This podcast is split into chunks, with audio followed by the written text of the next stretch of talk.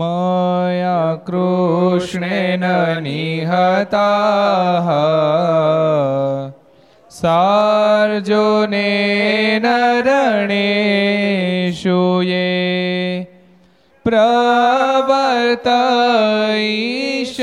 प्रवर्तयिषान्त्यसुरा स्ते त्वधर्मं यदाक्षितो धर्मदेव तदा भक्ताद्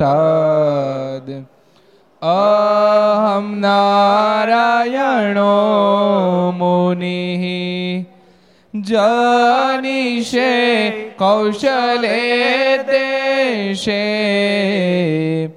भूमहि समगो द्विजः मुनिशापनृतां प्राप्ता नृषिंसात् तथोद्धवम् ततो वीतासुरेभ्योः सद्धर्मां स्थापयन् ज સધર્મામ સ્થાપયન બોલો સ્વામિનારાયણ ભગવાનની જય હરિ કૃષ્ણ મહારાજની જય રાધારમણ દેવની જય લક્ષ્મી નારાયણ દેવની જય નર નારાયણ દેવની જય ગોપીનાથજી મહારાજની જય શ્રી મદન મોહનજી મહારાજની જય લાલ કૃષ્ણ લાલ કી જય રામચંદ્ર ભગવાન કી જય કાષ્ટભન દેવની ઓમ નમઃ પાર્વતી પતય હર હર મહાદેવ હર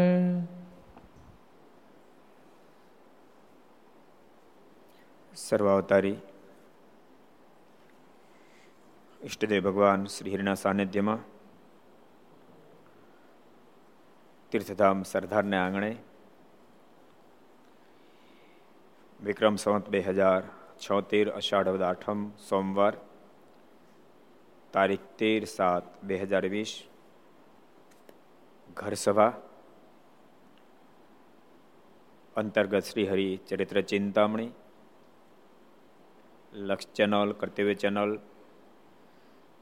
સરદાર કથા યુટ્યુબ, લક્ષ યુટ્યુબ, કર્તવ્ય યુટ્યુબ વગેરે માધ્યમથી ઘેર બેસી ઘર સભાનો લાભ લેતા સર્વે ભાઈ ભક્તો જાજકન જય સ્વામિનારાયણ, જય શ્રી કૃષ્ણ, જય શ્યારામ, જય હિન્દ, જય ભારત. ગઈકાલે શું પ્રસંગ આવ્યો હતો? કોણ કહેશે? શ્રીરંગદાસજી કોજી?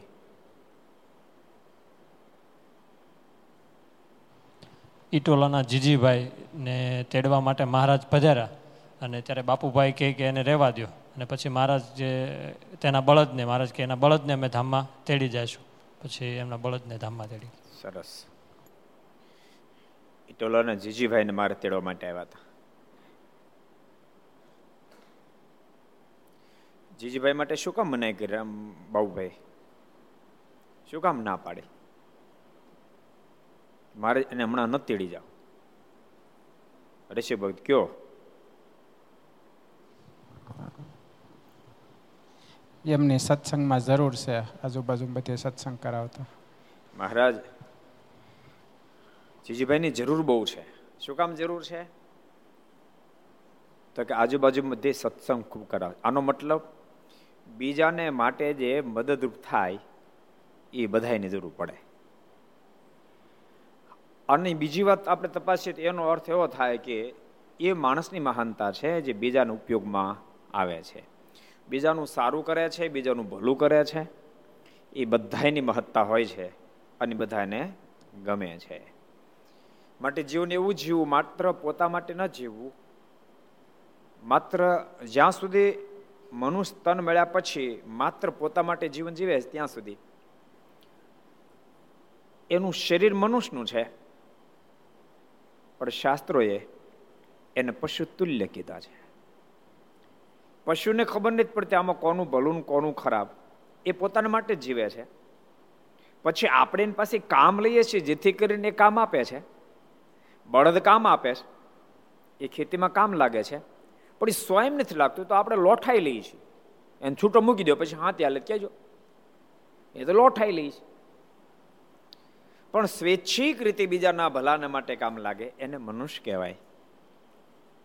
સ્વૈચ્છિક રીતે બહુ દિવ્ય જીવન જીવે એને મનુષ્ય કહેવાય. નહીં ખાવાનું ખાય નહીં નહીં પીવાનું પીવે નહીં, ચોરી વગેરે કરે નહીં, એને મનુષ્ય કહેવાય. બાકી તો ચોર છે ને પણ પકડી લઈને જેલમાં પૂરી દે પછી ચોરી ન જ કરે. એ કાંઈ મોટી ધાડ નથી મારી એને. એથી કાંઈ એ કાંઈ ભલાઈ વાળો નથી થઈ ગયો. એમ લોઠાઈ માણસ બીજાનું કરે. ત્યાં સુધીની મહાનતા નથી. સ્વૈચ્છિક. સ્વેચ્છાથી બીજાનું ભૂલો કરે એની બહુ મોટી મહાનતા છે. એટલે મારે જીજીભાઈની તેડવા માટે આવ્યા તો બાપુભાઈ ના પાડી, મહારાજ, તેડી નહીં જશો. બહુ સારું કાર્ય છે જીજીભાઈનું. કેટલાય જીવાત્માને ભગવાન ઓળખાવ્યા છે. કેટલાયને વેસન કુટે કુલોક્ષણથી બહાર કાઢ્યા છે. સત્સંગ કરાવી કરાવીને મહારાજ કેટલાય પરિવારોને દિવ્ય વાતાવરણનું સર્જન કર્યું છે. કૃપાનાથ પરિવારના કંકાસો, ઝઘડાઓ એમાંથી કંઈકને બહાર કાઢ્યા છે. અને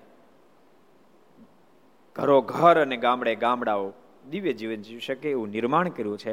તો મહારાજી વધારે રહેશે તો વધારે લાભ પ્રાપ્ત થશે. મહારાજ બહુ રાજી થયા. જો કે મહારાજ તો જાણતા જ હોય કે મારે જ આવવાનું છે, બળદ લઈને જ પાછું આવવાનું છે. આ તો નિમિત્ત બાપુભાઈ બનાવ્યા, બાપુભાઈને. બાકી મારે ખબર જો હું જાય ત્યારે બાપુભાઈ મને રોકશે. મારે નહીં ખબર હોય આનંદ હું કહો હે? એને ખબર જ હતી કે બાપુભાઈ મને રોકશે ને મારે જીજીભાઈને તેડીને જ જવા, મારે બળદને તેડી જવો છે, પણ આ લોકમાં આવે એટલે બધાય પાત્રને ભગવાન ભજે, ભજવે. એટલે બાપુભાઈને કહેવાથી મહારાજ જીજીભાઈ નો તેડી ગયા ને એના બળદને તેડી ગયા. પ્રસંગ આપણે જોયો હતો. એક બીજો પ્રસંગ જોઈએ. કાનમ દેશમાં માંગરોળ નામે ગામની વિશે એક બેચર નામે પાટીદાર રહેતો હતો. તે સત્સંગી ખરેખરો હતો. કાનમમાં પણ માંગરોળ નામનું ગામ આવ્યું છે. બીજે ક્યાં માંગરોળ આવ્યું છે? આપણે આપણા સંપ્રદાયનું પ્રસિદ્ધ બાકી કેટલા છે માંગરોળ? આપણા સંપ્રદાયનું પ્રસિદ્ધ બીજું માંગરોળ ક્યાં આવ્યું છે? જુનાગઢથી લોજ જતા. લોજથી આ બાજુ સાત કિલોમીટર થાય? સાત કિલોમીટર આ બાજુ. માંગરોળ આવ્યું છે. જે માંગરોળમાં મહારાજ બહુ જ લીલા કરી. આમ ગણો તો પોતાના ઐશ્વર્ય પ્રતાપ દેખાડવાનો પ્રારંભ મહારાજ માંગરોળથી કર્યો. ત્યાં સુધી એટલો બધો ન દેખાડ્યો. થોડો જો કે ફળીને દેખાડ્યો. મહારાજ સર્વપ્રથમ વાર પોતાના ઐશ્વર્ય પ્રતાપ ફણીને કોણ દેખાડ્યો. એ કે છો કોઈ? ફણેણીમાં કયો હરિચરણદાસજી? શીતલદાસ ને બતાવ્યો. શીતળદાસ ક્યાં ગામના તૈયાર છે? ઝરણાપણ ઝરણાપણા ગામના. એ શીતળદાસ કોણ થયા એ કોઈને ખબર છે?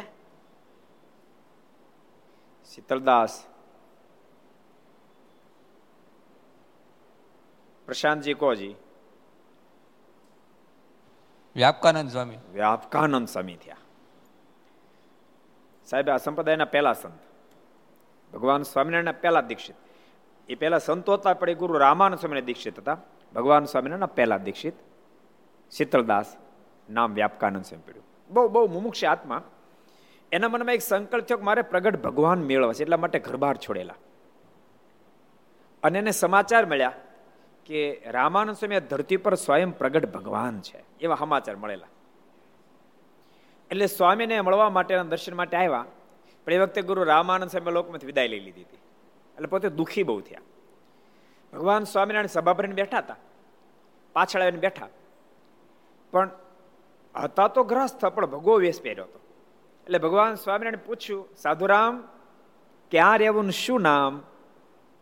ઊભા કીધું, મારું નામ શીતળદાસ છે અને જરાપ્રણા નામના ગામમાં રહેવું. ભગવાન સ્વામિનારાયણ પ્રશ્ન કર્યો, કોના સાધુ છો? તો કૃપાનાથ, કોઈનો સાધુ નથી. તો ભગવો ભેગ કેમ ધારણ કર્યો છે? તો રસ્તામાં ચોર ડાકુ લોકોનો ભય ન લાગે એટલા માટે આ વેશ ધારણ કર્યો છે. તો કેમ ઘર બહાર છોડ્યા પ્રગટ ભગવાન મેળવવા માટે? ભગવાન મળ્યા અને આટલા શબ્દો સાંભળતાની સાથે શીતળદાસની આંખોમાં તાસુડાની ધારાઓ થવા માંડી. નહીં માલિક, મેં સાંભળ્યું કે ધરતી પર રામાનંદ સ્વામી રૂપે પ્રગટ ભગવાન બિરા એટલે અહીંયા આવ્યો હતો. પણ આવ્યો તો ખબર પડી, ગુરુદેવ તાલુકમાંથી વિદાય લીધી છે. બોલતા રડી પડ્યા. ત્યારે ભગવાન સ્વામિનારાયણ કે શીતળદાસ રડો નહીં. ગુરુદેવ તો સમર્થ હતા. જો આ સ્વરૂપ છે ને, પડખે મૂર્તિ હોય ને, આનું ધ્યાન કરો. અને ધ્યાન કરાયું લાગી સમાધિ ગયા અક્ષરધામમાં. કરોડો મુક્તોની મધ્ય ભગવાન સ્વામિનારાયણને સુવર્ણના સિંહાસન પર બેઠેલા જોયા અને ગુરુ રામાનુ સ્વામી નીચે ઊભા વીજળાથી પવન ઢોળતા હતા. ના ઘટના જોઈ. આશ્ચર્ય થયું. અને ગુરુ રામાન સ્વામી પ્રશ્ન કર્યો, ગુરુદેવ, ઈધર ઉલટ રીત ક્યું ચલાવી રામાન સ્વામી કહ્યું છે કે, શીતલદાસ કેમ ઉલટ રીત ભાઈ? ઉલટ નહીં. ગુરુ નીચે, શિષ્ય ગાદી ઉપર. તો શીતલદાસ, એ ઉલટ રીત રીતની યહી સુલટ હે. ઉલટ રીત તો મેં મૃત્યુલોક મેં ચલાવી હતી. પણ આપ તો ગુરુ છો ને એ તો કહું છું. એ ઉલટી રીત ચલાવી હતી. બાકી આ સહજાનંદ સ્વામી અનંત ગુરુના ગુરુ સ્વયં સર્વેશ્વર પરમેશ્વર છે. શીતલદાસ જેના માટે સંસાર છોડ્યો અને પરમાત્માની પ્રાપ્તિને માટે તારી જે લગ્ન હતી, એ સ્વયં આ પ્રગટ ભગવાન છે. એ આ સ્વયં પ્રગટ ભગવાન છે. અને પછી આટલું આટલું જે થયું તો સમાધિમાં જાગૃત થઈ ગયા. ભખો ભખ ભગવાન સ્વામિનારાયણ દંડવે કર્યા. કૃપાનાથ, મને તમારો સાધુ કરો, મને તમારો સાધુ કરો. અને ભગવાન સ્વામિનારાયણે ફણેમાં પહેલી દીક્ષા આપી, નામ પાડ્યું વ્યાપકાનંદ સ્વામી. એટલે સ્વામિનારાયણ સંપ્રદાયના પ્રથમ દીક્ષિત. ભગવાન સ્વામિનારાયણને હાથે પ્રથમ દીક્ષિત થયેલા બહુ મોટા સાધુ થયા.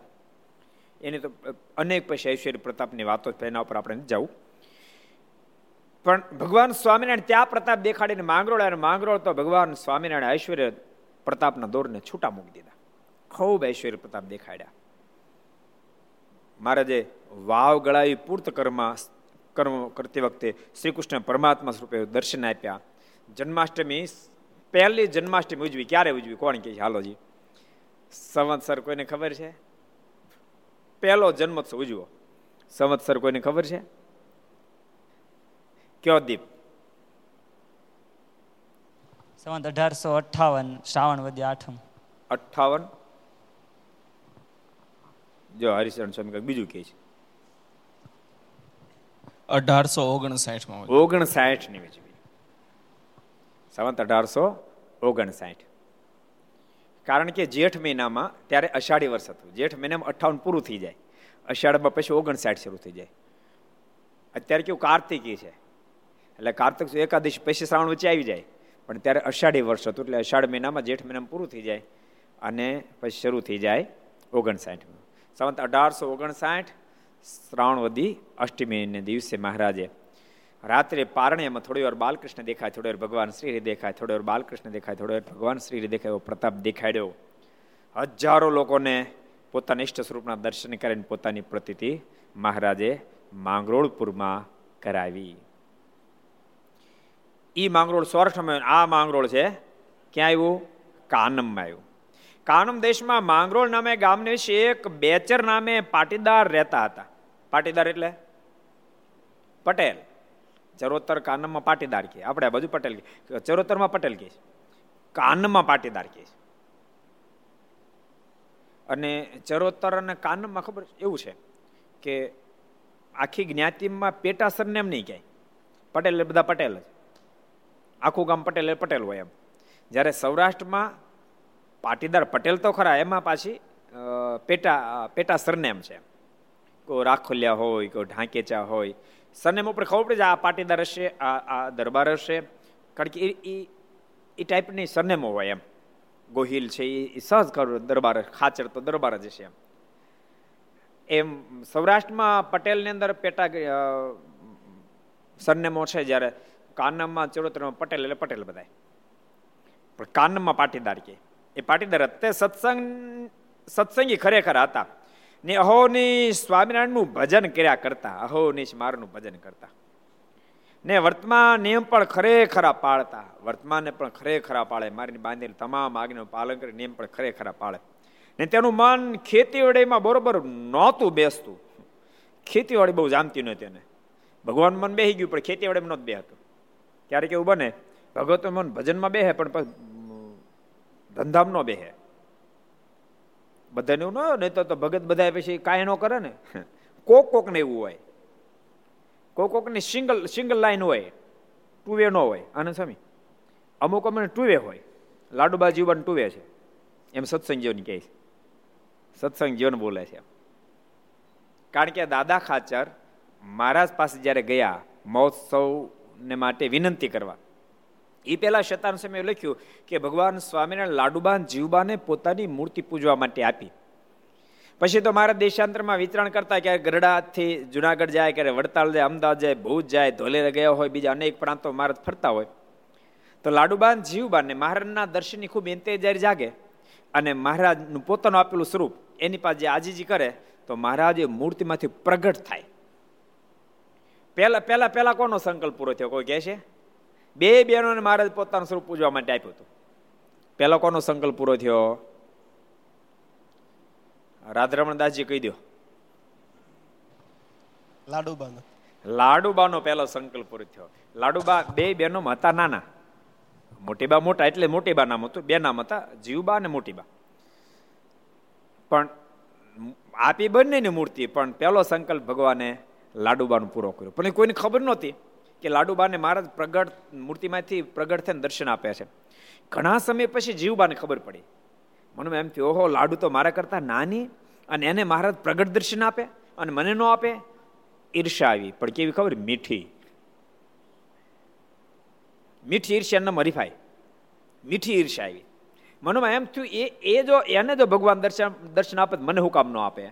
મારી ભક્તિમાં ક્યાં કચાશ છે?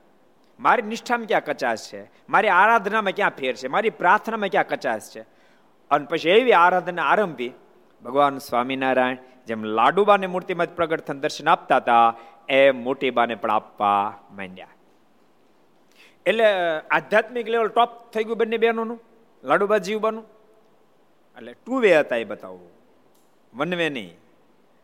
આવું આધ્યાત્મિક ક્ષેત્ર હતું. તેમ છતાં દાદા ખાતે જ્યારે મારને વિનંતી કરવા માટે ગયા કે મહારાજ, આપ કૃપા કરો અને ઉત્સવની પરમિશન આપો, તો લાડુબાન જીવબા, એવો શબ્દ મૂક્યો. લાડુબાન જીવબા બંને બહેનો વ્યવહારમાં અતિ કુશળ છે.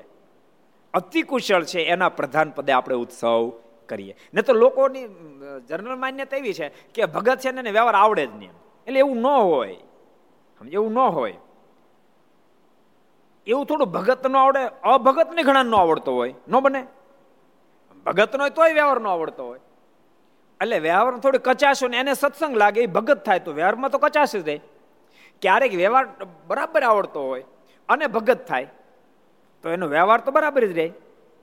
એટલે ભગત, હરિભગત બહુ સારા, મારું ભજન ખરેખરું કરે. વ્યવહાર માવા ભગતને નહોતો આવડતો એમ સ્વામી વાત લખી લ્યો. સ્વામી કહે કે વ્યવહાર પણ શીખ્યો જોઈએ ન તો દુઃખ આવે. એમ કહીને કીધું કે માવા ભગતને વ્યવહાર નહોતો આવડતો, તો દુઃખ આવતું તું. એટલે આ ભગતને જરાક ભગવાન મન લાગ્યું, પણ ખેતી ન લાગે. તેથી એકવાર તેને સરકારે બોલાવીને કહ્યું વેરાના રૂપિયા લાવો. સરકારને વ્યારો તો ભરવો પડે. વેરાના રૂપિયા લાવો. ત્યારે તે બોલ્યા જે રૂપિયાનો તો હાલ જોગ નથી. સરકારે કીધું, વ્યારા રૂપિયા લાવો. ત્યારે તે બોલ્યા જે રૂપિયાની હાલ જોગવાઈ થાય તેમ નથી. ત્યારે સરકારે તેને કેદ કર્યો અને બે દિવસ સુધી અંજળ લેવા દીધું નહીં. તેના કાયદા પ્રમાણે હાલે. એને કેદ કરી દીધા અને બે દાડા સુધી અંજળ લેવા ન દીધું. ત્યારે બે ચાર વિચાર કરવા લાગ્યો છે, હે મહારાજ, મારે તમારી વિના બીજો કોઈ આધાર નથી ને બીજા કોઈનો મારે વિશ્વાસ પણ નથી. માટે આ સંકટમાં સહાય થજો. બે શબ્દ બોલ્યા. હે મહારાજ મારે બીજાનો કોઈનો આધારે નથી અને મારે બીજા કોઈનો વિશ્વાસ નથી. માટે આપ સહાય કરજો. અને ભગવાનના ભક્તોના આ બે શબ્દો જીવમાં ઉતારી દેવા જોઈએ. આ દુનિયામાં ભગવાન સર્વશ્રેષ્ઠ આધાર છે. ભગવાનના સર્વથી અધિક ટ્રસ્ટ કર્યા જેવા છે. વિશ્વાસ કર્યા જેવા બધાથી અધિક કોણ છે? પરમેશ્વર છે. જેને ભગવાન ઉપર વિશ્વાસ, એનું કાર્ય ભગવાનને કરવું પડે. વિશ્વાસ. મહાભારતના યુદ્ધનો એક સરસ પ્રસંગ તમને કહું. મહાભારતના એકાદ દિવસ યુદ્ધનો વ્યતીત થઈ ગયો હતો. અને ભયંકર યુદ્ધ ચાલતું હતું. અને ભીષ્મા પિતામાં એટલે તો જબરા બાણાવાળી. અર્જુનને ફાવવા નહોતા દેતા. અને ત્યારે અર્જુને દ્વારકાધીશને પ્રશ્ન કર્યો, માલિક, ભીષ્મ પિતામહની જે બોથરાટી છે એ જો તમને લાગે છે કે મને નહીં બચવા દે? જીતવા તો નહીં દે, પણ બચવાય નહીં દે. અને ત્યારે દ્વારકાધીશના મોઢામાં શબ્દ પાર્થ, શું બોલે છે? ભીષ્મ પિતા એ નહીં, એક લાખ ભીષ્મ પિતામાં આવે તો તારો વાકો વાળ ન થાય. તો કોને આધારે બેઠો છો? તો મારે આધારે બેઠો છો. ચિંતા છોડ. અને સાંભળ. જરૂર પડે તો અનેક અસ્ત્ર શસ્ત્ર તો પાછા પાડીશ. બ્રહ્માસ્ત્ર કદાચ છોડશે ને તો એને પણ પાછો ઉટાવી દઈશ. તું ચિંતા કરીશ નહીં. તારો વાકો વાળ નહીં થાય અને મહાભારતના યુદ્ધમાં વિજય તારો જ થશે. શું કામ ભગવાન બોલ્યા? કારણ કે અર્જુનને આધાર ભગવાન મનાણા હતા. ભરોસો ભગવાન ઉપર હતો. એટલે ભગવાન બોલ્યા, અર્જુન, ચિંતા નહીં કરીશ. અને અને અને એ, મહાભારતે આ નોંધ લીધી. અઢાર દાડા યુદ્ધ વિરામ પામ્યું. નિત્યનો ક્રમ હતો. સાંજ થાય, યુદ્ધ વિરામ પામે.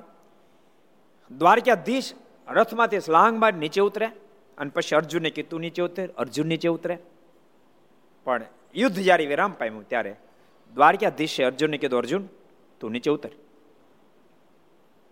એટલે અર્જુને કહ્યું કે, માલિક પહેલા આપ ઉતરો પછી ઉતરો. ના પહેલા તું ઉતર. અર્જુને કીધું, પણ કૃપાનાથ, આપ મારા માલિક છો પહેલા આપ નીચે ઉતરો, પછી ઉતરો. હું કહું છું, તું નીચે ઉતર.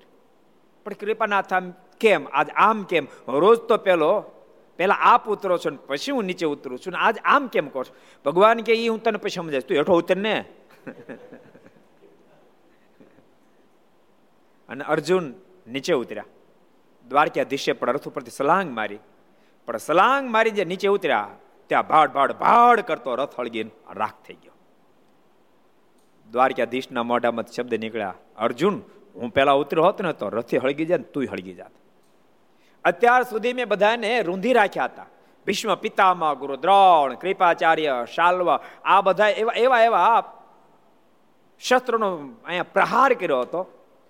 જો કે આ રથ તો પહેલે દાડે હળગીને રાખ થઈ જાય. પણ મેં એની રક્ષા કરી હતી. પણ અર્જુન શસ્ત્ર જે હેતુ માટે છોડ્યા હોય એ શસ્ત્રના મંત્રને મિથ્યા ન કરાય. રોકી શકાય. એને મિથ્યા ન કરાય. તો એને આ રથ સળગી જાય માટે અનેક શસ્ત્રો છોડ્યા હતા. એને મેં રોકી રાખ્યા હતા. એની ડ્યુટી અહીં પૂરી એની મુદત અહીં પૂરી થતી હતી.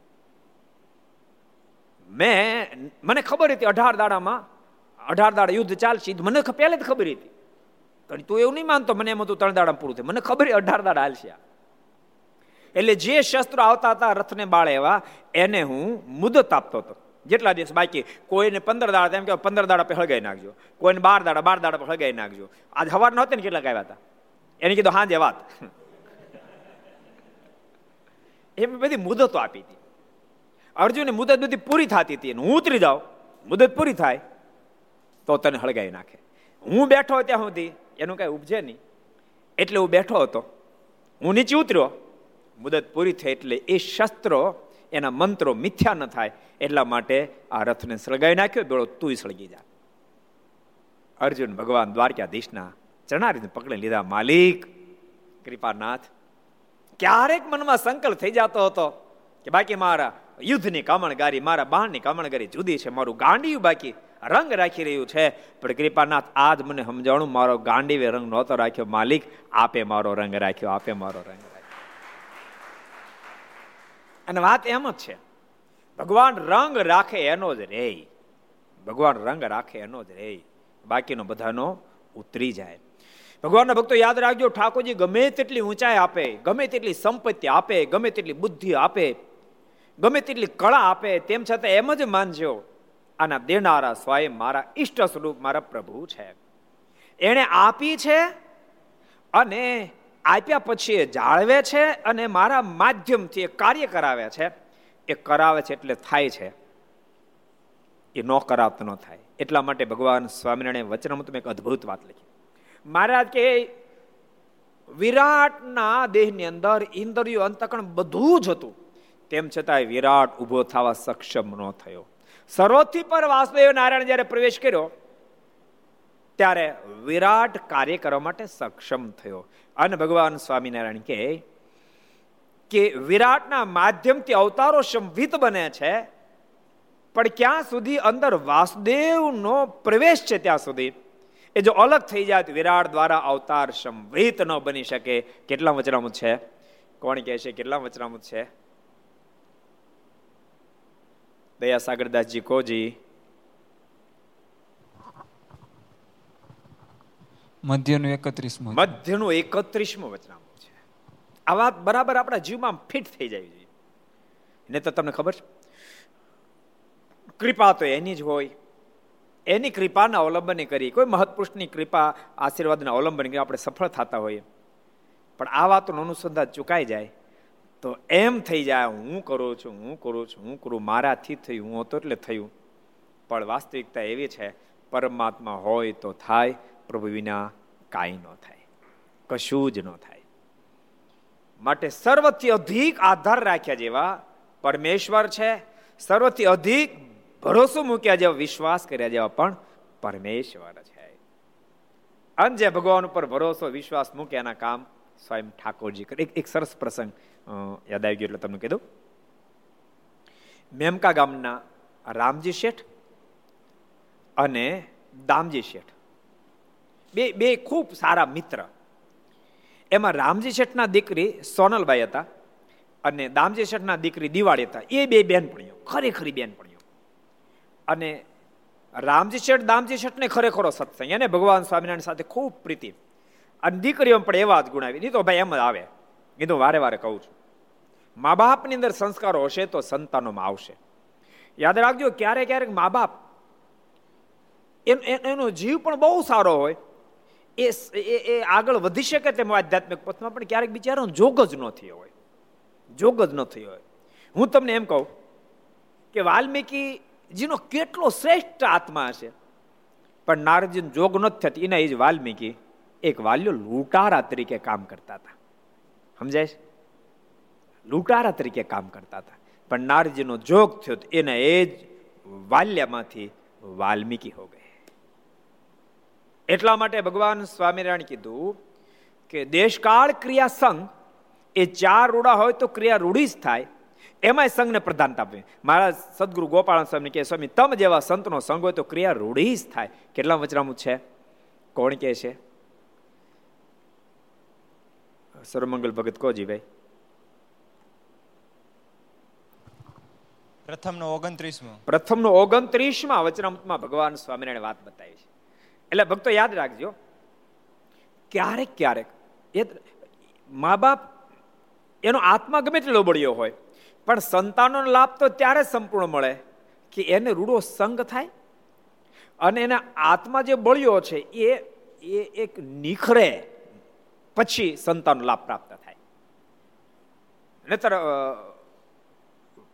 વાલ્મીકીની દીકરા હતા એમ નારજીની વાતમાં જોવા મળે છે કારણ કે નારદજી કીધું હતું ને હું કામ કરો છો પાપ? તો મારા છોકરા અને બૈરા બધાને કેમ ગુજરાન ચલાવવું તો એ ગુજરાન માટે તમે પાપ કરો છો, તો ભોગવશે કોણ? એ તો બધા હૈયારું ભોગવ તો હૈયારું ન ભોગવ તમારે એકલાને ભોગવવું પડશે. એમ વિસ્તારમાં નથી કરો, પણ આ ઘટના છે. એ વખતે એ એ વાલ્યાના રૂપમાં રહેલા વાલ્મીકી, એના દીકરાના સંસ્કાર કેવા હશે? કેવા હશે, વિચારો તમે?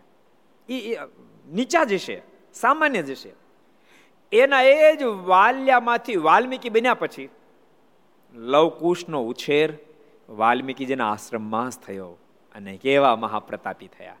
પ્રભુ, એ તો સીધા ભગવાનના સંતાન હતા, પરંતુ તેમ છતાંય બીજી દ્રષ્ટિએ તમે વિચારો તો સંઘનું કેટલું બધું પ્રધાનપણું છે. એટલે પ્રત્યેક જેટલા ભક્તો ઘર સભા સાંભળે છે, બધાને કહું છું, તમે બધા અપેક્ષા રાખો છો, મારા સંતાન ખૂબ ગુણિયલ થાય, ખૂબ ડાયા થાય. પણ ભૂલતાની તમે ખૂબ ડાયા સંતાનો થાય અપેક્ષા જો રાખતા તમે પહેલાં ખૂબ ડાયા થાજો. તમે ડાયા થાશો તો સંતાનો ઓટોમેટિક ડાયા થાશે.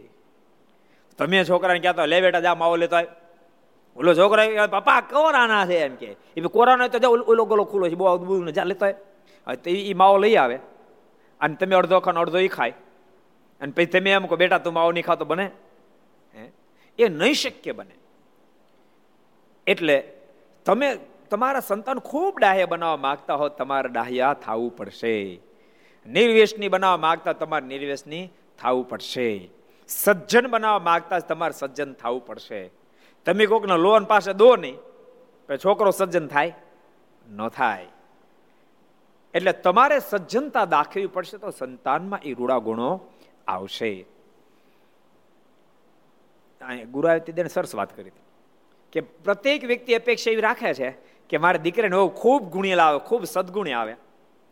પણ એનો વિચાર નથી કરતા કે મારી દીકરી એ કોઈકના દીકરીની વહુ થવાની છે, તો મારી દીકરી મેં સંસ્કાર રેડું કે જેથી કરી અને કોઈકને પોતાની દીકરીને વહુ સંસ્કારી પ્રાપ્ત થાય.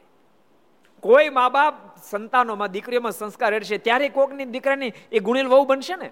ક્યાંથી નતર બનશે. અપેક્ષા બધાએ દીકરાને બહુ ગુણી લાવી રાખે છે, પણ પોતાની દીકરીની દરેક ગુણ રેડવાનું જો ભૂલી જશું, તો આપણે થાપ ખાઈ જશું. એટલે સોનલબાઈ દિવાળી બે બે બહુ જ બહુ જ ગુણિયલ, અતિશય ગુણિયલ. બે બેન પડ્યું ગુણિયલ અતિશય. કારણ કે રામજી શેઠ અને દામજી શેઠના સંસ્કારી એની અંદર આવ્યા હતા. બે ગુણિયલ. સત્સંગમાં ખૂબ જ અગ્રેસર. ગઢપુર ઉત્સવ સમય હોય તો ગઢપુર પહોંચી જાય, મારના દર્શન કરવા માટે ત્યાં લાડુબાન જીવબાની સાથે સેવામાં જોડાઈ જાય. મેં એક દાડો ચૈત્ર સુધી નવમી આવી એટલે દિવાળીએ કહ્યું છે કે, સોનલ, હાલને આપણે અહીં આપણે બાજુમાં રામજી મંદિર છે, આપણે દર્શન કરતા આવીએ. એટલે બંને બેન પણ દર્શન કરવા માટે ગઈ. એમાં સોનલના મોઢામાં શબ્દ નીકળ્યો. આ પાષાણની મૂર્તિ છે. આ બધા એની પાસે પ્રાર્થના કરતી પ્રાર્થના સાંભળે. દિવાળીના મોઢામાં શબ્દ નીકળ્યો, તું શું બોલે છે? એમ તું પાષાણ માનશો? ભક્તની ભાવના જો હોય તો થાંભલામાંથી ભગવાન પ્રગટ થયા હતા. થાંભલામાંથી પ્રહલાદની ભાવના સાચી, થાંભલામાં જ પ્રગટ થયા હતા. તો આ તો પ્રતિષ્ઠા થઈ ચૂકી હોય. એની અંદર પરમાત્માનું આહવાન થયું હોય. આ આ પથ્થર નથી, આ મૂર્તિમાન ભગવાન છે. એમ, એ અને દિવાળીને સમજાઈ રહે છે કે આપણે તો કેટલી ફેર લાડુબા જીવબાનો સમાગમ કર્યો છે, કેટલો સત્સંગ કર્યો છે. અને તને ખબર છે, ભગવાનની મૂર્તિને આગળ તો હજાર લોકો પોતાની આરાધના કરે છે અને ભગવાન એ ભક્તોની આરાધનાને સાંભળે છે. એટલા માટે ભગવાન સ્વામિનારાયણ પણ કીધું, મહારાજ કે ઓગણતેરા ઓગણતેરા કાળમાં અમે જગન્નાથ ભગવાનની મૂર્તિની અંદર વાસ કરીને વસતા હતા અને વખતે પૂજારીનો ભક્તિભાવ દેખતા હતા. એની અંદર છળ કપટ હતો એને પણ દેખતા હતા. કેટલા વચનામાં તમે કીધું છે? એને પણ દેખતા હતા. કયો શ્રુતિ? પ્રથમનો અડસઠ પ્રથમના અડસઠમાં વચનામૃતમાં મહારાજે વાત બતાવી. મારે કેમ ભક્તિભાવે દેખતા હતા અને એનું છળ કપટ પણ દેખતા એટલે ભગવાનની મૂર્તિ પાષાણની હોય તો એ પાષાણ નથી, એ ધાતુની હોય તો ધાતુની નથી, એ કાષ્ટની હોય તો કાષ્ટની નથી. એ તો જ્યાં સુધી આપણી દ્રષ્ટિમાં આવી છે, ત્યાં સુધી આપણને કાષ્ટના રૂપમાં દેખાય છે, પાષાણ રૂપમાં દેખાય પંચ ધાતુ રૂપમાં દેખાય છે. જેવી આપણી દ્રષ્ટિ દિવ્ય થશે, તો એને જ મૂર્તિ આપણે દિવ્ય દેખાવા માણશે એ દિવાળીને બહુ આસ્થા. એણે કીધું, સોનલ, આપણે એવું બોલાય પણ નહીં. ભગવાનની મૂર્તિ એ તો એટલી બધી ચમત્કારી હોય છે. એ તો આપણી દ્રષ્ટિ ત્યાં સુધી નથી પહોંચેલી આપણે પાષણ દેખાય, એટલી બધી ચમત્કારી હોય છે. જેને કારણે તો એને માટે તો મોટા મોટા રાજાઓએ ગરબાને મોટા મોટા રાજપાટ છોડી દીધા. ભરતો રે રાજપાટ છોડ્યું, ગોપીચંદે રાજપાટ છોડ્યું. અરે અરે, સોનલ, તું એ ભૂલી જામાં. લાડુદાન કેવડા મોટા રાજકવિ હતા? એણે પણ ભગવાનને માટે રાજ કેવી હોતા તો એ પદને છોડી દીધું. તને આવો કેમ સંકલ્પ થાય છે? તે તને આજે આજે કઈ, આ તને કઈ પગફેર નથી થઈ ગયો ને? એમ વઢવા માંડી દિવાળી. અને ત્યાં ઠાકોરજીને કરવું ને, તે ભગવાનની મૂર્તિ એ મૂર્તિમાં તેજ વચ્યું અને આખું મંદિર તેથી બબાકાર બન્યું. અને ભગવાને પોતાનો ડાબો હાથ માથે ઉપર લઈ અને પાઘની હેઠી ઉતારી. અને જમણો હાથ ભગવાન પોતાના માથામાં ફેરવા માંડ્યા. અને પ્રભુ રાઘવનું આ દ્રશ્ય જોતાની સાથે સોનલ તો સ્તબ્ધ થઈ ગઈ. દિવાળી બોલી, કાં? તો કહેતી હતી ના, પાણીની પથ્થરની મૂર્તિ છે. છે પથ્થરની મૂર્તિ? શેના પ્રગટ ભગવાન? સોનલ બોલી, મારી ભૂલ થઈ ગઈ. ભગવાન તો ખરેખર પ્રગટ જ છે. દિવાળી કે સોનલ મને તો કેટલાય બધા અનુભવ. હમણાં, હમણાંનો તાજેતરનો તને અનુભવ કહું. બે અઢી મહિના પહેલા મારો ભાઈ, ચતુર્ભુજ, એ લગ્ન આવ્યા ને એટલે સોનાના દાગીના કરાવવા ગયો હતો કે. એ દાગીના કરીને આવતો હતો. તો હજી સંધ્યાન થોડીક વાર હતી. કોઈ ગામનું હતું, ગામે થોડુંક દૂર હતું. એ વખતે એક વૃદ્ધ ગોકળી ગોકળી ખબર પડે? ગાયો ચરાવે, ભેંસો ચરાવે એનું કે ગોકળી. ભરવાડ જ્ઞાતિમાં જેને રબારી પણ કદાચ ગોકળી જ કહેતા છે ને? બહેનની ગાતી કદાચ મને બહુ અનુભવ નથી, પણ લગભગ બે ને ગોકળી જ કહેતા છે એક રુદ્ર ગોકળી. એમણે ચતુર્ભુજ રોક્યો એ ભાઈ એ જુવાન, કેમ છો? તો ખારું છે. આમ કયું ગામ ક્યારે આવું? તો મેમકા. અત્યારે મેમકા તો બહુ દૂર છે. તો રાતવાસો ક્યાં રોકાવાના? ત્યારે ચતુર્ભુજે કીધું, અહીંયાથી દીકરડા બાજુ ગામ, ન્યા રોકાવાના છે. તો કે એ તો આઘું છે હજી. તો કે ના હજી દિવસ છતાં ને પહોંચી જાય તો કે ન્યા જવાનું રહેવા દો, એના કરતાં બાજુમાં જે ગામ આવે ન્યા રોકાઈ જાવ રાત કે. ઓલા ગામમાં નથી જવું. તો કે ના, હજી હું હાલો જાય કે. હજી તો દિવસ ક્યાં હાથમાં વાર પહોંચી જાય ત્યારે વૃદ્ધ ગોકળે કીધું કે, ભાઈ સાહેબ માન ને આ જુવાને માને ની મોટી ઉપાધિ પાછી. અમારા ગઢાનું સાંભળો, માનો ત્યાં ન જવાય. અને જાઓ, જા કે, ખાજે માર. માનતો નથી. એમ કઈ ગોકળી તો ત્યાંથી વિદાય થઈ ગયો. ચતુર્જના મનમાં વિચાર થયો કે હવે ગોકળી કીધું છે. ગોકળી કીધું, ધન સંપત્તિ લૂંટાઈ જાય ને, પાછો માર ખાય એને કરતા અહીં રોકાઈ જાય ને. એના મનમાં થયું, આને ક્યાંથી ખબર મારી પાસે ધન સંપત્તિ છે? અને તો લૂંટાઈ જાય મનમાં થયું માનો યા ન માનો પણ આની અંદર મહારાજે પ્રવેશ કરીને કીધું છે. માટે હવે મારે ત્યાં જવું નથી. અને એ પેલું ગામ આવ્યું એ ચોરે ઉતર્યા અને ટીમે કર્યું, રાતવાસીના રોકાણા. સવારમાં પૂજાપાઠ કરી અને ચોરો હતો એટલે ભગવાનના દર્શન કરતા હતા. ત્યાં બે યુવાનો નીચે વાત કરતા હતા. એ કે આ પડખેનું ગામ, દેકડકા એવું લૂંટાણું અને ઓલા ગોકુળ પટેલ, બિચારો કેવો ભોલો માણસ, એનું બધું લૂંટી ગયા. લૂંટારો બધું લૂંટી ગયા, એને મારે બહુ માર્યો. ગામમાં કોઈનું કા વહત રહેવા ન દીધું. અને આ શબ્દ સાંભળ્યા, ત્યાં ચતુર્ભુજની આંખમાં આંસુ ભરાણા. મનમાં થયું ગોકળી નહોતા, પણ સ્વાય મારા પરમેશ્વર જ આવીને મને કહી ગયા. દિવાળી કહે છે પછી ભાઈ જ્યારે વડતાલ દર્શન કરવા માટે ગયો ત્યારે ભગવાન સ્વામિનારાયણ કહે, તું સારું થયું, મારું માન્યો. ન માન્યો તે દાડા ભૂકા નીકળી જાત. સોનલ ભગવાન તો પ્રગટ છે. અને પછી હા પડી કે ભક્તની રક્ષા પરમાત્મા જે તે પ્રકારે કરે છે, પણ ભગવાન પ્રત્યે ભક્તની ભાવના સંપૂર્ણ ભળેલી હોવી જોઈએ. તો ભગવાન ભક્તના કામ કરે છે. જો યાદ રાખજો આપણે, તમે સંસારી છો, જેટલા ઘર સભામાં આપણે બધાને કહું છું. જરૂર તમારા ધંધામાં બિઝનેસમાં ભણતા હોય તો વિદ્યાર્થીઓ ભણવામાં, તમારી જે જે ફરજા આવતી એમાં તમારે ખૂબ મહેનત કરવી જોઈએ. પણ માત્ર તમે મહેનતને પ્રધાનતા નહીં આપજો એમ મારી મહેનત થયું એમ નહીં. મહેનત જરૂર કરજો, પણ પછી એમ રાખજો કે આટલી મેં મહેનત કરી, તો મને મારા ભગવાન સારું ફળ આપશે, તો જરૂર આપશે. ગીતાજીમ પણ ભગવાન કૃષ્ણે કહ્યું પાર્થ તું કર્મ કરે જા, ફળ આપવા માટે હું બેઠો છું. પછી કરજો મહેનત નતર અમુક અમુક કાંઈ ન કરે એ ન હાલે. મહારાજ વચરામૃતમાં પણ આ વાત બતાવી. મહારાજ કે, માત્ર પોતાના પુરુષાર્થ ઉપર લડતો હોય. અને હું મહેનત કે આમ કરી નાખી, તેમ કરી નાખી, ઓલું કરી નાખી, મારે ક્યાંનો સમાગમ ન કરવો? અને મહારાજ એમ કે બધું ભગવાન ઉપર ઢોળી દઈને પોતે કાંઈ ન કરે, એનો સમાગમ ન કરો. બોલો, બેન ના પાડતી હતી. પુરુષાર્થ કરે ને પછી પરમાત્મા ઉપર જીવન ઢોળે એનો સમાગમ કરું. કેટલા વચનામું છે? કોણ કે છે? જયદીપ કહી દો લ્યો ત્યારે. લોયન છઠ્ઠું. લોયાના છઠ્ઠા વચનામૃતમાં ભગવાન સ્વામિનારાયણ વાત બતાવી છે. એટલે ઘર સભા જેટલા આમળો છે બધાને કહું છું જો હું વારે વારે કહું છું કે આપણી મુક્તિ આપણું કલ્યાણ જે કાંઈ છે એ પરમાત્માની કૃપાથી થાય છે. પણ પુરુષાર્થ કરનારના ઉપર કૃપા વર્ષા થાય છે. મહેનત ન કરે, એના પર એમ કાંઈ કૃપા ન થાય. ખેતરમાં આટો મારો ન જાય, ઉનાળે ન જાય એને એંધણિયા ચાહ ન નાખે, એંધણિયા ન નાખે, હલના ન નાખે ને કાંઈ ન કરે. અને પછી સીધું વાવણી થાય ત્યારે ત્રીજે દી પાછું વાવવા જાય.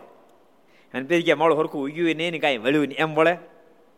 ખેતર ગમે એટલું સારું હોય પણ તમારે ટાઈમે ઉનાળે કરવું પડે અને ચોમાસામાં ટાઈમે વાવવું પડે, બધી ખેતી કરવી પડે, પછી ફળ ભગવાન આપે. આ વાતને પણ ભગવાનના ભક્તોએ અનુસંધાનમાં રાખવી જોઈએ. બહુ સરસ પ્રસંગ આપણે વાંચતા હતા. બેચર ને બિચારા બે દાડા સુધી જેલમાં પહેર્યો અને એનું આપ્યું કાંઈ ન આપ્યું. ત્યારે બેચર ભક્તે મારે પ્રાર્થના કરી, હે મહારાજ, મારે તમારે વિના બીજો કોઈ આધાર નથી બીજા કોઈનો મારે વિશ્વાસ પણ નથી. માટે આ સંકટમાં સહાય થજો. મારે આધારે નથી ને વિશ્વાસે નથી. તમે જ બચાવશો. તમારો ઉપર મને ભરોસો છે. અને જેને ભગવાન ઉપર ભરોસો હોય એનું કામ ઠાકોરજીને કરવું પડે. એમ પ્રાર્થના કરે ત્યાં મહારાજ પોતાના ભક્ત રક્ષા કરવા પધાર્યા. આમ પ્રાર્થના કરતા ત્યાં મહારાજ ભગત રક્ષા કરવા માટે, બેચર ભગત રક્ષા કરવા માટે મહારાજ પધાર્યા. ઓલો ઓલો, સરસ પ્રસંગ યાદ આવી ગયો તમને કીધું?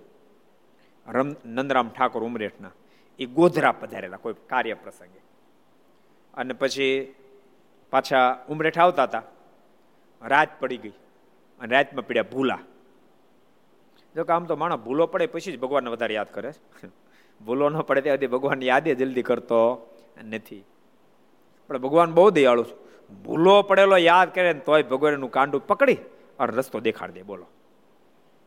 બાકી નહીં તો જીવ નો જીવ કરો એ તમે કોઈ, કોઈક તમે કોઈકને તમે સલાહ આપી અથવા તો કોઈકે તમને સલાહ આપીને તમે એ પ્રમાણે કામ ન કર્યું અને પછી તમે ક્યાંક નુકસાની કરો અથવા તો ખોટ કંઈ કરો, તો કે એ જ લાગ નહોતો. એને હેરાન થવા દો કે.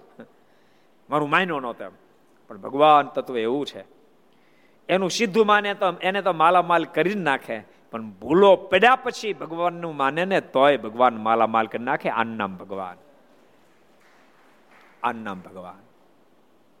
બહુ દયાળુ છે ભગવાન. બહુ દયાળુ છે. અર્જુન ક્યાંય સીધા માન્યા હતા કો સીધા નતું માન્યા? મહાભારત કે સીધા નતું માન્યા? એને તો એને તો ગાંડીને એક બાદ મૂકી દીધું, નથી મારે યુદ્ધ કરવું. દ્વારિકાધીશે કીધું પણ અર્જુન ભલામણ યુદ્ધના મેદાનમાં આપણે પહોંચી ગયા આમને સામને સૈન ગોઠવાઈ ગયું. અને તારા પક્ષમાં તો તારે આધાર આખો યુદ્ધ છે. તારા આધાર આખો યુદ્ધ છે. કારણ કે અર્જુન નહીં તો કાંઈ નહીં. તારે આધાર આખો યુદ્ધ છે અને તું કાંઈ હેઠો બેસી ગયો. અને તું હથિયાર ફેંકી દે પોહાય. કૃપાનાથ, પણ આ સ્વજનને મારી અને મારે રાજ નથી જોતું. અર્જુન રાજ નો જોતો તો કાંઈ વાંધો નહીં, પણ તને ખબર છે, દુર્યોધન કેટલો દુષ્ટ છે? તને રાજ તો નહીં આપે, પાંચ ગામી નહીં આપે. કૃપાનાથ કાંઈ ન આપે તો વાંધો નહીં. હું ભીખ માગીને જિંદગી પૂરી કરીશ, પણ યુદ્ધ નહીં કરું. દ્વારકાધીશે કીધું, અર્જુન, એવું ન ચાલે. તું ક્ષત્રિય છો. તું બ્રાહ્મણ નથી. ભિક્ષાવૃત્તિ કરી, સાધુ બ્રાહ્મણનું કામ છે. એ તારું કામ નથી. તારે યુદ્ધના મેદાનમાં લડવું પડે, અર્જુન. અને તેમ છતાં અર્જુન એકના બે થયા નહીં. અને પછી દ્વારિકાધીશથી ન રહેવાનું. વરથ ઉપરથી જે મારી સ્લાંગ વિરાટ રૂપને ધારણ કર્યું કીધું, અર્જુન, દેખે મેરે સામને. અર્જુન જે સામે, અર્જુને જે સામે જોયું, વિરાટ સ્વરૂપ.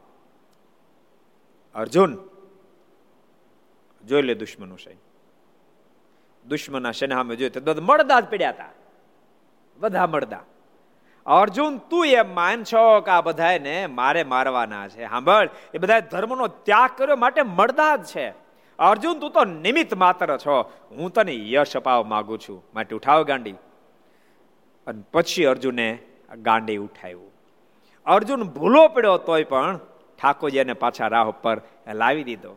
અને તો યશ અર્જુનને આપ્યો કે અર્જુનને આ વિજય પ્રાપ્ત કર્યો એટલે પરમાત્મા ભૂલા પડેલા પાછો રાહ દેખાડે. નંદરામ ઠાકોર ભૂલા પડ્યા. અને અંધારું ઘેરાઈ ગયું. ક્યાં રસ્તો મળે નહીં. પછી ભગવાનને પ્રાર્થના કરી, કૃપાનાથ, આ જંગલમાં તો કેટલા ચૌદ ડાકુ લોકો રહેતા હોય, રસ્તો મળતો નથી, અંધારું ઘેરાવા લાગ્યું છે. માલિક, તમે રક્ષા કરો તો થાય. અને આમ જે આ નંદોરામ ઠાકોર પ્રાર્થના કરતા, ત્યાં હાથ હમળો. એ ભાઈ ઊભો રે જી બાદ જાતો રે ઊભો રે ભાઈ ઊભો રે. નંદરામ ઠાકોર પાછો વળીને જોયું, તો જમાદાર ભાઈ બાદ જાયશની એ બાજુ તો ચોર ડાકુ લોકો બહુ રહે છે. હા ભાઈ અત્યારે અમે કોઈને અહીંથી આગળ જવાય દેતા નથી. આ જંગલમાં લોકો ભૂલા પડે છે, ક્યારેક ક્યારેક ભૂલ કરી બેસે છે. એટલે અમે જવા નથી દેતા, એટલા માટે તો સરકારે અહીંયા થાણું નિમ્યું સ્પેશિયલ માટે આગળ જાયશ નહીં ભાઈ, રાત વાસો રોકાઈ જા. સવારે જાજે. નંદરામ ઠાકોરને હાશ કરજો હાશ. હાલો, લૂંટાશું તો નહીં. પણ મારે રાતવાસો ક્યાં રોકો અહીં જો અમારે છાવણી રે હાલ, તો તાર નિરાતે રાતવાસો રોકાવ. છાવણી લઈ ગયા, કાંઈ ભૂખ્યા હો તો ભોજન ભોજન કરી લો. અહીં બધી વ્યવસ્થા મેં રાખીએ છીએ. તો ના, મને કાંઈ ભૂખ ભૂખ નથી. તો તમે બહુ દૂરથી આવતા છો અત્યારે હું ફ્રી જ છું હાવ. તો લાવો જરાક પગ ચંપી કરી દઉં.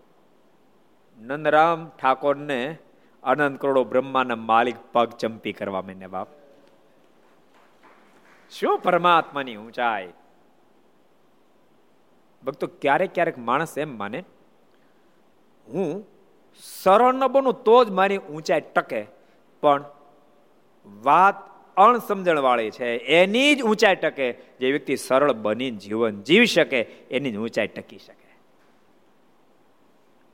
આખી રાત પગ દાદા નંદરામ ઠાકોર એક બે ફેરી કીધું કે, હવે તમે સુઈ જાઓ. તમે સુઈ જાઓ. મારે કાંઈ કામ નહીં તું પગ દાવ આખી રાત પગ દાદા નંદરામ તો સુઈ ગયા, ઊંઘી ગયા. અને નંદુરામ, એ એ ઊંઘી ગયા. સવારમાં પછી જાગ્યા. જાગીને જોયું તો તંબુ નહોતો કાંઈ નહોતું, જમાદાર નહોતો. ઘોડું બાંધ્યું હતું પોતાનું. લાજ પડી હતી. અરે, આ બધું ગયું ક્યાં? ઘડીક તો એમ થયું કે બીજું તો નહીં હોય ને. પણ ભગવાનના ભક્ત એટલે ડર ન લાગ્યો. રસ્તો શોધીને પછી તો ઉમરેઠ પહોંચી ગયા. થોડા દાડા પછી જયારે વડતાલ દર્શન કરવા માટે ગયા, મહારાજ વિશાળ સભા પર બેઠા હતા. મારને દંડવડ કર્યા. દંડવડ કરીને જયારે પગે લાગ્યા ત્યારે મહારાજ કે, નંદુરામ, ગમે ત્યાં જાઓ ને, તો દી હગર ઘેરે પગી જાય એમ કરવું. પછી અડધી રાતે અમારે આવવું પડે તમારે ભાઈ બરાબર ન કહેવાય. પછી અમારે તંબુ વચ્ચે ઊભા કરવા પડે. એમ કહીને મહારાજે વાત કરી. નંદુરામ, ઠાકરની આંખમાં તાવડાને ધારા થવા મળે અરે મહારાજ એ તંબુ આપે ઊભો કર્યો તો? એ જમાદાર રૂપે આપ હતા. મહારાજ કે જમાદાર રૂપે એમ વચ્ચે જંગલમાં કોણ જમાદાર આવવાનો રોજ તે ન્યા તારા પગ દાબવા આવે. નંદરામની આંખીમાંથી આસુડા વહેતા થયા, કૃપાનાથ, આપે તંબુ ઊભો કર્યો તો વાંધો નહીં. કૃપાનાથ, મારી રક્ષા કરે એનો વાંધો નહીં. પણ માલિક, આખી રાત મારા આપે પગ દાબ્યા. કૃપાનાથ, મને બહુ મોટો અપરાધ થયો. ભગવાન સ્વામિનારાયણ કે જરાય અપરાધ નહીં. નંદરામ એ તો ક્યારેક શિષ્ય ગુરુના પગ દાબે ને, તો ક્યારેક ગુરુ પણ શિષ્યના પગ દાબે. ક્યારેક ક્યારેક દાસ સ્વામીના પગ દાબે, તો ક્યારેક સ્વામી સેવકના પગ પગ દાબે. નંદરામ અમને એમ નંદુરામ અમે અમને અમને એમાં આનંદ આવતો હતો. આ પરમેશ્વર, આ ભગવાન. એટલા માટે શાસ્ત્રો સંતો પુકારી પુકારી કહે છે, બાપ સાનુકૂળ દેશકાળમાં તો દુનિયા તમારી સાથે રહેશે, પ્રતિકૂળ દેશકાળમાં પરમેશ્વર સાથે રહેશે. માટે ભગવાન ઉપર ખૂબ ભરોસો રાખજો, વિશ્વાસ રાખજો. હું તો કહું, તમારા નાના નાના પાંચ પાંચ વર્ષના બાળકોના જીવમાં ભગવાનનો ભરોસો ધરવી દેજો. કદાચ આ લોકનું કાંઈ નક્કી નથી. એ પાંચ પાંચ વર્ષના બાળકોના હૃદયમાં તમે ભગવાનનો ભરોસો ધરવી દીધો હશે. અને કદાચ એને પાંચ પાંચ સાત સાત વર્ષના મૂકીને તમે જતા રહેશો ને તેમ છતાં તમારા બાળકોનો વાકો વાલ નહીં થાય, કારણ કે એનો આધાર સ્વયં ભગવાન છે. ખાસ ભલામણ કરું છું. બહુ સરસ પ્રસંગ આવે છે. મહારાજ જ્યાં પ્રાર્થના કરી, ત્યાં મહારાજ પોતાના ભક્તની રક્ષા કરવા પધાર્યા. ત્યારે સિપાહીઓ બેઠા હતા, તે ડરીને ખસી ગયા. ને કાંઈ બોલી શક્યા નહીં. જેલમાં મહારાજ પધાર્યા. સિપાહી બધા એક બાજુ હટી ગયા. ને મહારાજે બેચરને ત્યાંથી લઈને તેના ઘરના સામાન સાથે બીજા રાજમાં પહોંચાડી દીધું. બોલો, આખો ઊંચકીને બીજા રાજમાં મૂકી દીધો. ઘર ને સામાન ને એટલે ઘરનો સામાન ને ગાડી ને બળદ, જે કાંઈ છે, પાટીદાર એટલે હોય ને, ન હોય? પાટીદાર ને હોય, ઓલું પ્રસંગ તમને ખબર? છે એક ફેરી બધા પટેલિયાઓ કાશી યાત્રા કરવા ગયા. તો હતો તેથી ભીડો તો નહોતો. બધા પાટીદારો કાશીની યાત્રા કરવા ગયા. આનંદ સ્વામી? પછી એક ધર્મશાળામાં ઉતારો કરવો હતો. એટલે મેનેજરને કીધું કે ભાઈ મેં અમે કાઠિયાવાડમાંથી આવીએ છીએ. આટલા પાટીદાર પટેલ લોકો છીએ પચીસ જણા છીએ તો ધર્મશાળામાં વ્યવસ્થા થઈ જાય એટલે મેનેજરે કીધું કે મારી ધર્મશાળા એટલી મોટી નથી, બધું ન હમાય. ગાડું ને બળદ ને ગાયો ને ભેંસું બધું હમાય નહીં કે. એટલે કે ગાડી કે બળદ, ગાયું, ભેંસું કાંઈ નથી, અમે પંડોપની છીએ. એ કે હાવ પંડોપન ન હતા ના છીએ કે. તો હારું, ઉતારો આપ્યો, બે રૂમ આપી. એટલે તાત્પક ધોઈ અને હમણાં દર્શન જવા એવું કાંઈ હતું નહીં, એટલે આમને સાવણ બેસી ગયા અને શરૂ કરી દીધી. હવે તો કામ થઈ ગયું, રોહાણીમાં વરસાદ થયો કે. અને હજી તો દોઢ મહિનો થયા ત્યાં માંડવીને પાટલા પડવા માંડ્યા કે. કપા આવડા આવડા થઈ ગયા ગયા વર્ષે બહુ સારું હતું કે ગયા વર્ષે આટલો કપાય થયો હતો આટલી મગફળી થઈ હતી, આટલું આમ થયું હતું, આટલું આમ થયું હતું. બીજો કે મારે કપા હાવ લાલ ગુમ થઈ ગયો, મારે કાંઈ નહોતું વળ્યું. તમારે હારો થયો હતો મારે એકલાને કે આને હારો થયો તો? પ્રેમજીભાઈ હારો. પ્રેમજીભાઈ કે તમારે વાતો કરીને કપા હારો થયો તો પણ ભેંસ્યું બે લાવ્યો તો બે ત્રણ આસળી નીકળી. એ શરૂ કરી દીધું. એટલે મેનેજર કે હું તમને કહેતો તમે એકલા નો પંડો પૈન ગાડો બળદ ને ભેંસ ને ગાય બધું ભીડું લે, નીકળો બારા. શેના પછી વાત નીકળી? યાદ રહ્યું પાછું? કયો? ઘર હોગરી હોતા ગાયું. ભેંસો, બળદ, ગાડું બધું ઉંચકીને મારે બીજા રાજમાં મૂકી દીધા.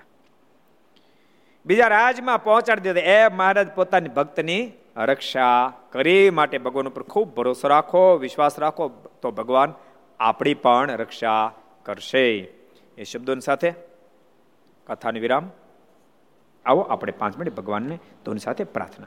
સ્વામી નારાયણ નારાયણ નારાયણ, સ્વામી નારાયણ નારાયણ નારાયણ, સ્વામી નારાયણ નારાયણ નારાયણ, સ્વામી નારાયણ નારાયણ નારાયણ, સ્વામી નારાયણ સ્વામી નારાયણ સ્વામી નારાયણ સ્વામી નારાયણ સ્વામી Swami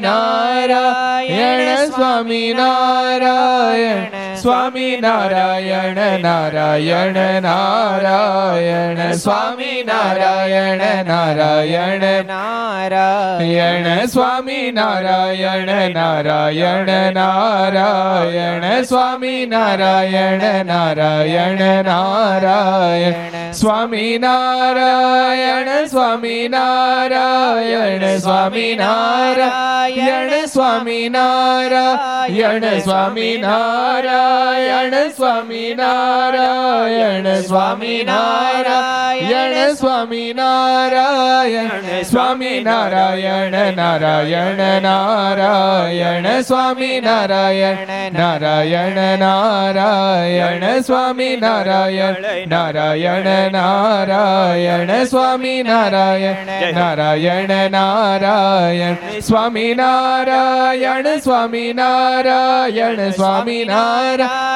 સ્વામી નારાયણ સ્વામી નારાયણ સ્વામી નારાયણ સ્વામી નારાયણ સ્વામી નારાયણ સ્વામી નારાયણ નારાયણ નારાયણ સ્વામી નારાયણ નારાયણ નારાયણ સ્વામી નારાયણ નારાયણ નારાયણ સ્વામી નારાયણ નારાયણ નારાયણ સ્વામી નારાયણ સ્વામી નારાયણ સ્વામી નારાયણ સ્વામી નારાયણ સ્વામી નારાયણ સ્વામી નારાયણ સ્વામી નારાયણ સ્વામી નારાયણ સ્વામી નારાયણ નારાયણ નારાયણ સ્વામી નારાયણ નારાયણ નારાયણ સ્વામી નારાયણ નારાયણ નારાયણ સ્વામી નારાયણ નારાયણ નારાયણ સ્વામી નારાયણ નારાયણ નારાયણ સ્વામી નારાયણ નારાયણ નારાયણ